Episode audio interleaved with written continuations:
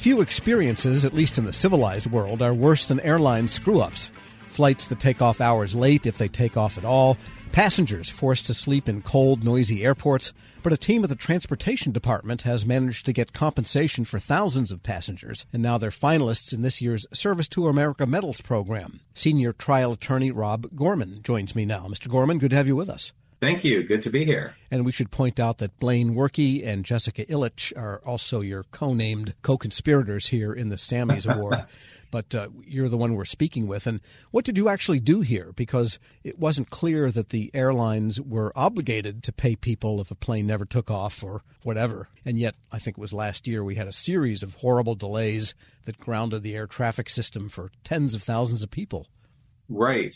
The Sammy Award went to our team, which is the uh, Office of Aviation Consumer Protection within the Department of Transportation. And we're a team of about 20 to 25 lawyers and another 20 to 25 non attorney analysts who take in complaints from passengers and analyze them and determine whether the airlines have been breaking our consumer protection laws. So we were nominated this year for our work on helping passengers to receive refunds for flights that were canceled or significantly delayed by airlines, mostly beginning during the pandemic. At that time, airlines were canceling flights at massive rates and not providing refunds to consumers. So, immediately after the pandemic, our office put out a notice saying to airlines and to consumers that it is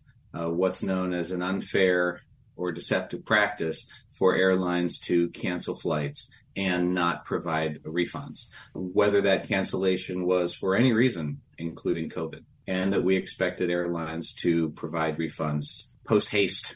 Isn't sure. there fine print language in your carriage agreement if anyone ever reads that? It used to be the Warsaw Convention was printed on the back of paper tickets, but they don't have those anymore, mostly not. So, did the law support you? That is, was there enough statutory authority in place that you could demand these refunds?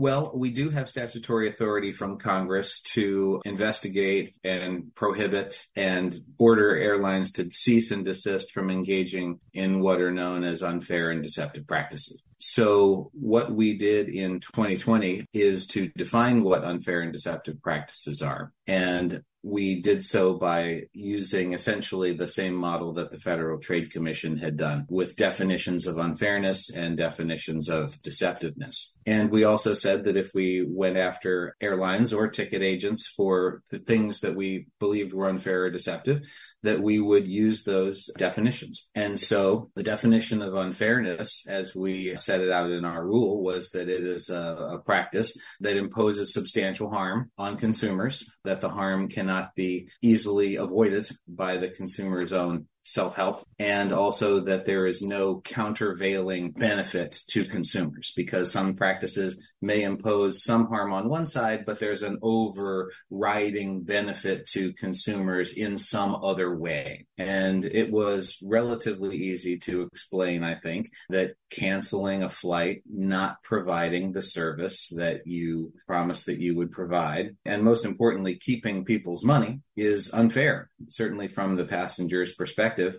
Uh, the passenger has already paid for that flight. The airline did not provide that service, and it's certainly not the consumer's fault. They couldn't avoid that problem because the airlines were the ones who canceled the flight. And there was certainly no other benefit to consumers in doing that. So that was the argument that we made when we had to take a case to uh, an administrative law judge against Air Canada because uh, Air Canada was not settling our enforcement action with them. And shortly after we filed that case, Air Canada came back to the negotiating table and we negotiated an agreement to settle that case for a civil penalty we're speaking with Rob Gorman. He's a senior trial attorney at the Transportation Department. He, along with Assistant General Counsel Blane Workie and Director of Consumer Advocacy Jessica Ilitch, are finalists in this year's Service to America Medals program. And just, uh, I'm not a lawyer, but it seems like, yes, it's an, definitely an unfair trade practice to take money and not render the service. But isn't it also contract law where both sides enter into an agreement when you buy a ticket and there's consideration but no service. Could that have been a route to this? No, and that's simply because no company is allowed to write illegal terms into their contracts. So we would say that that term of a contract, if it was in a contract, would be void and unenforceable because sure. it's effectively illegal. And so, how much in refunds were you able to get over and tell us the period of time? Well, since the beginning of the pandemic, March 2020 to roughly today, we have helped to ensure that over uh, $2.5 billion in required refunds were returned to consumers. Wow. And you also got some fines against airlines as well. What was the basis of that and how much came in that way?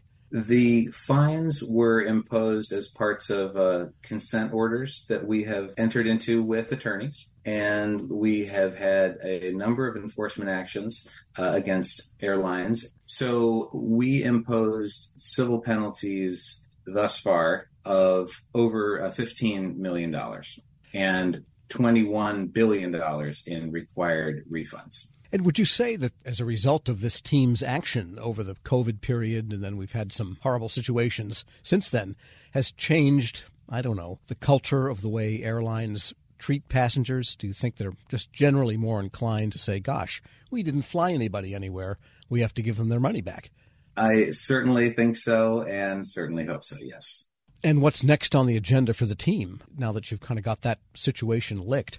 I guess there's no shortage of complaints about airlines there are no shortage of complaints, and the department is working on a number of new rules. We are very proud, by the way, we also have a civil rights section to our office. So we also write and enforce the disability rules for passengers. And we're very proud to say that just recently we issued a final rule that will require wheelchair accessible bathrooms on single aisle aircraft. And that is a game changer, I think, for passengers with disabilities that they'll be able to have in the future a uh, wheelchair accessible bathroom on large single aisle aircraft. But on the consumer side, we're also working on a number of different rules, a family seating rule, a rule to help to ensure that the fees that airlines are imposing are transparent uh, things like seating fees, baggage fees, all of the fees that you see, that they're transparent and easy to understand. Uh, we're also clarifying our refund rules. So we have a lot in the works in the near future.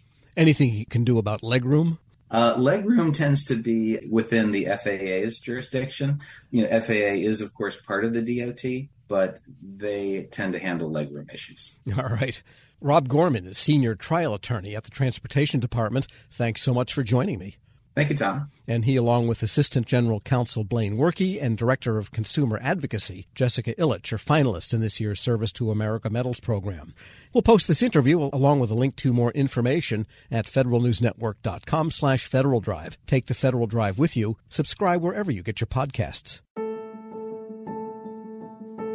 Leadership today, especially within the federal workforce, is being tested more than ever before. As the Cybersecurity and Infrastructure Security Agency's Chief People Officer, Elizabeth Kolmstetter sees a focus on people as absolutely crucial to her leadership style. Kolmstetter joined Shane Canfield, WEPA CEO, to reflect on her years of experience leading in the federal human capital space.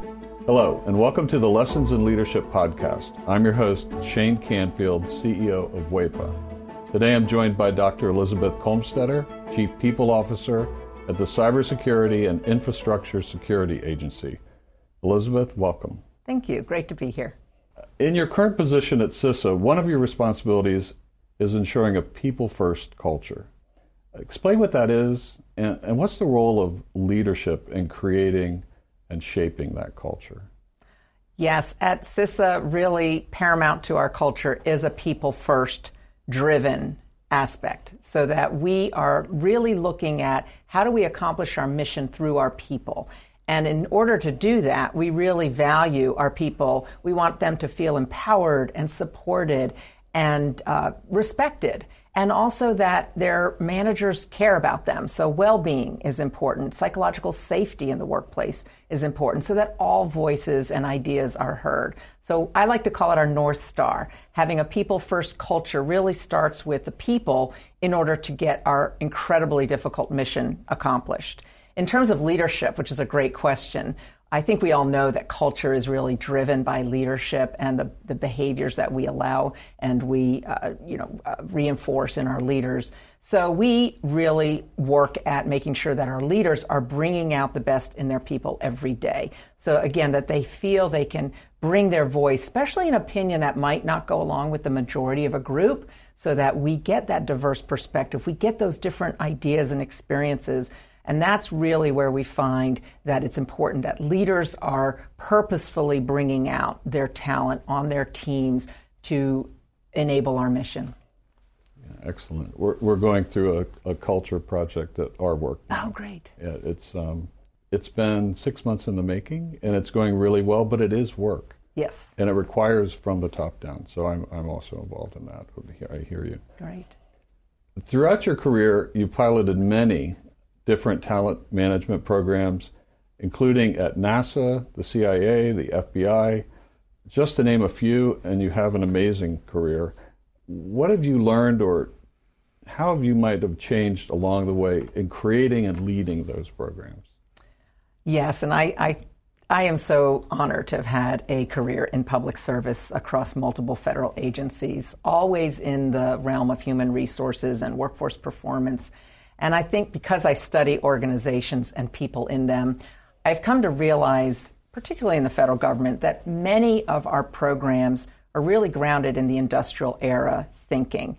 That this is organizationally structured in a hierarchy with boxes and lines on charts, uh, with the center being around jobs and what do we need to get this job done in terms of skills and training.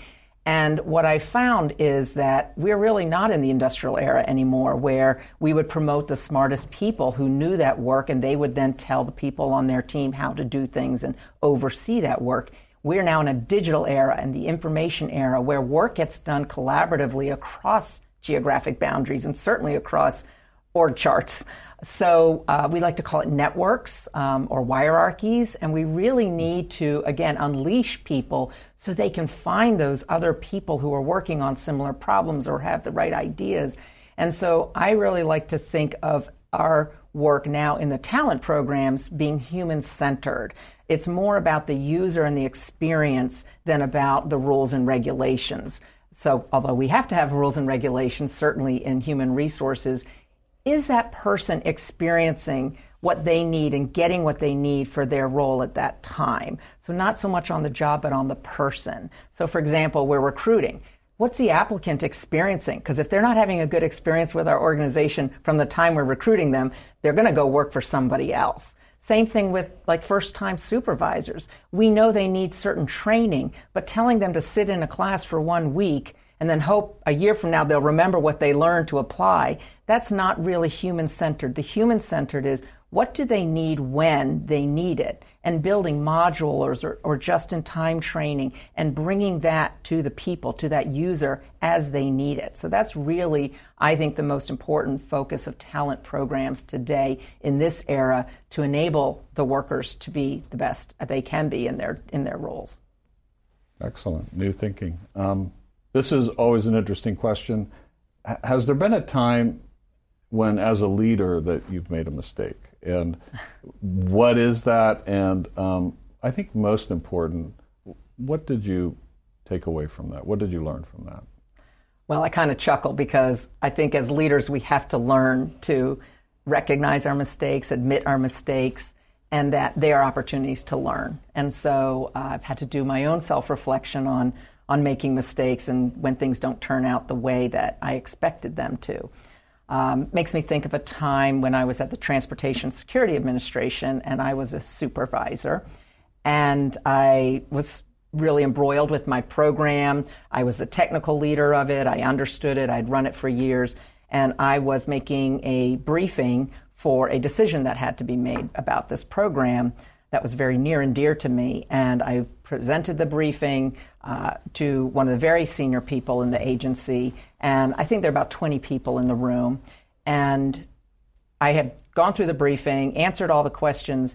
And that leader then said, okay, I'm going to go around the room and get everybody's opinion, and then everybody gets to vote, which kind of set me back because there were people in that room that didn't have any technical knowledge about my program, She even turned to the executive assistant there, taking notes on the meeting, and said, Go ahead and I want to hear from you. And I realized in hindsight, I had stopped listening. I had been in transmitting all of my knowledge and what I saw to be the right way, and I was not listening to different perspectives in the room because I didn't think that I didn't value that they were bringing any kind of input to this particular decision. And it didn't go as I had hoped, and I left very disappointed and was busy blaming the senior leader and how that meeting was conducted. That she let all these people have opinions when they didn't know, in my mind, didn't know what they were talking about. And so, um, in reflection on that, I realize, and now as I've moved into more senior leadership positions, I realize that was a mistake, that it actually is really important to listen, especially to people who have different perspectives or at a different point in the career, not just the people who know the program or the technical really well. And so that was a mistake I made, and I realized in my own sense I wasn't listening to very different opinions, and I probably should have because I would have learned more about what was needed for this program going forward than just leaving getting getting upset that it didn't go a certain way. So I've really practiced active listening. I've practiced making sure there's very different people on um, teams and certainly on committees or councils that we need early careers, people new to the agency, people who haven't walked in the shoes of the technical workforce because they're asking questions we need to hear for these programs to be successful. Excellent. Your career in talent management means your work is very closely tied to people. And even your title, Chief People Officer, what does that mean to you to be a leader? in the federal system with that focus. Isn't that a great title? I just love the title Chief People Officer, and I think it's my dream job, really, to be focused on people and culture and the workforce strategy for the whole agency.